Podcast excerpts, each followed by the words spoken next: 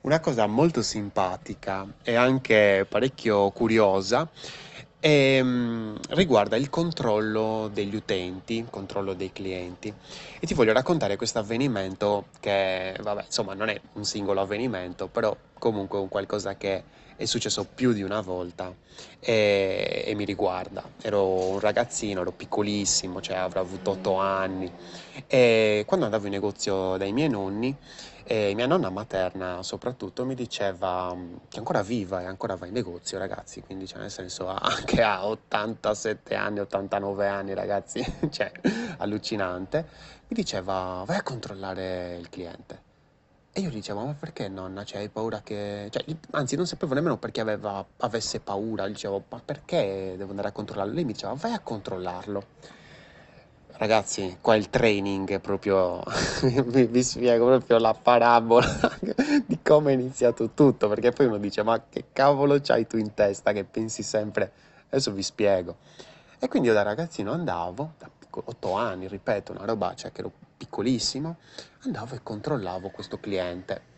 Le prime volte sbagliavo, mi facevo vedere, allora mia nonna mi diceva ti stai facendo vedere troppo, è brutto così, perché il cliente si accorge che tu lo stai guardando e si, e si incazza, si prende male, non devi fare così, quindi piano piano mi diceva, ecco, non ti devi far vedere, fai finta di sistemare una cosa, poi vai via, stai lontano, ma controllalo.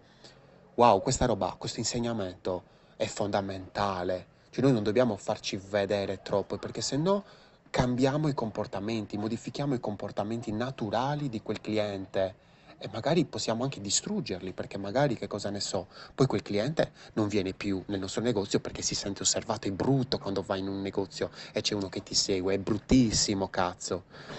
E lì, piano piano, ho imparato a seguire, a controllare questo cliente senza farmi scoprire. E poi alla fine di questa seduta, di questa sessione di insegnamento, perché poi dopo io andavo prima di scuola, dopo scuola, quindi nel senso era una roba familiare, non è una roba che mi pagavano per questo, mia nonna ha iniziato a chiedermi, secondo te perché io ti sto facendo controllare il cliente? Le mie prime risposte erano banali, ho paura che il cliente ruba, ho paura che il cliente, magari hai paura che il cliente ti eh, met- incasini gli oggetti nella, nella, mm, nei mobili, quindi nel senso nei ripiani, eh, tutte queste cose. E mia nonna a un certo punto mi lasciava dire. Dopo un po' mi sono accorto da solo che non era che mia nonna aveva paura che il cliente rubasse. Assolutamente no, non era questo. Non era questa cosa semplice, era una cosa molto più complessa. Io dovevo capire dove stava andando quel cliente, che percorsi stava facendo. E nel momento in cui io l'avevo capito e gli dicevo, il cliente è andato qui e poi è andato lì, voleva questo ma poi dopo ha comprato quest'altro, allora lì abbiamo provato, con mia nonna, con i miei zii, a cambiare la disposizione degli oggetti. Ragazzi, questo è CRO, Conversion Rate Optimization. A-B test, stavamo facendo degli A-B test ragazzi, io a 10 anni stavo facendo degli A-B test sugli scaffali di un negozio, in un paesino sperduto in Sardegna. Cioè i negozianti, quelli fisici, quelli, quelli che ragionano bene, questa roba la fanno da secoli ragazzi, da secoli, noi dobbiamo imparare da loro, da quelli bravi a bit test, poi prendevamo un oggetto, magari, cosa ne so, il prodotto, quello migliore in quella categoria, un giocattolo, ecco in questo caso, e lo spostavamo e lo mettevamo più evidente certe volte, lo, lo, lo vendevamo di più, lo vendevamo di meno, oppure lo mettevamo un po' più nascosto, cioè il cliente doveva fare un, un giro un pochettino più lungo. Allucinante ragazzi, allucinante cioè controllare gli utenti. L'esperienza più bella in assoluta che ho avuto è stata quando ero ragazzino e, e mia zia mi comprava sempre dei giocattoli, diciamo, quelli più belli, Cavalieri dello Zodiaco, i Cinque Samurai, queste cose qua, cioè, non me li comprava sempre, era un regalo, wow, allucinante, che veramente facevo due milioni di giorni di festa, perché erano bellissimi, mi piacevano tantissimo. Le tartarughe ninja, ecco, che c'ho anche qui. E la cosa bella è che il padrone di questo negozio, che era una bottega alla fine, una roba piccolissima, che ancora io mi ricordo, il signor Cesare, eh, praticamente era un genio. Lui era un genio della vendita, ragazzi, era un genio della vendita.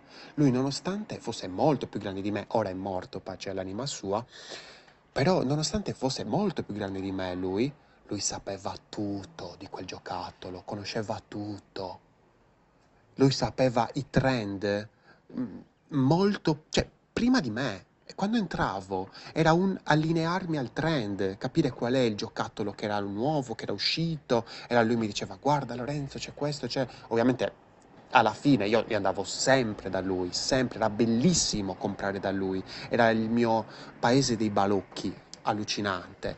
Quindi questo è il caso in cui io non sono un negoziante che andava a controllare, ma anzi ero controllato, ma non mi sentivo controllato, era lui che mi consigliava, che cercava di capire, come se volessi comprare un vino e lui mi cerca di consigliarmi, cerca di capire i miei gusti. Ragazzi, questo dobbiamo fare.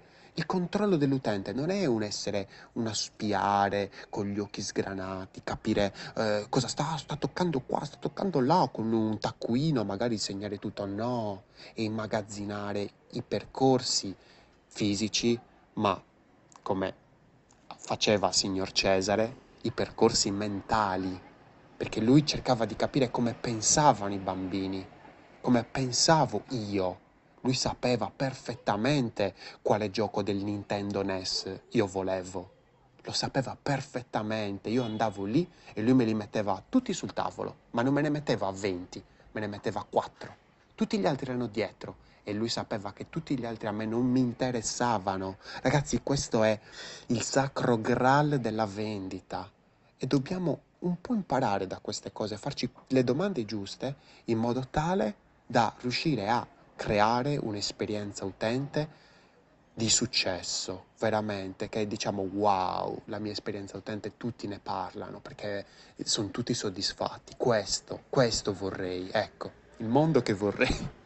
Io sono Lorenzo Pinna e questa è una birra di UX. Se ti piace come ti racconto l'esperienza utente, puoi seguirmi su Spotify oppure sul canale Telegram gratuito Una birra di UX oppure su Spotify e LinkedIn Lorenzo Pinna. Progetta responsabilmente.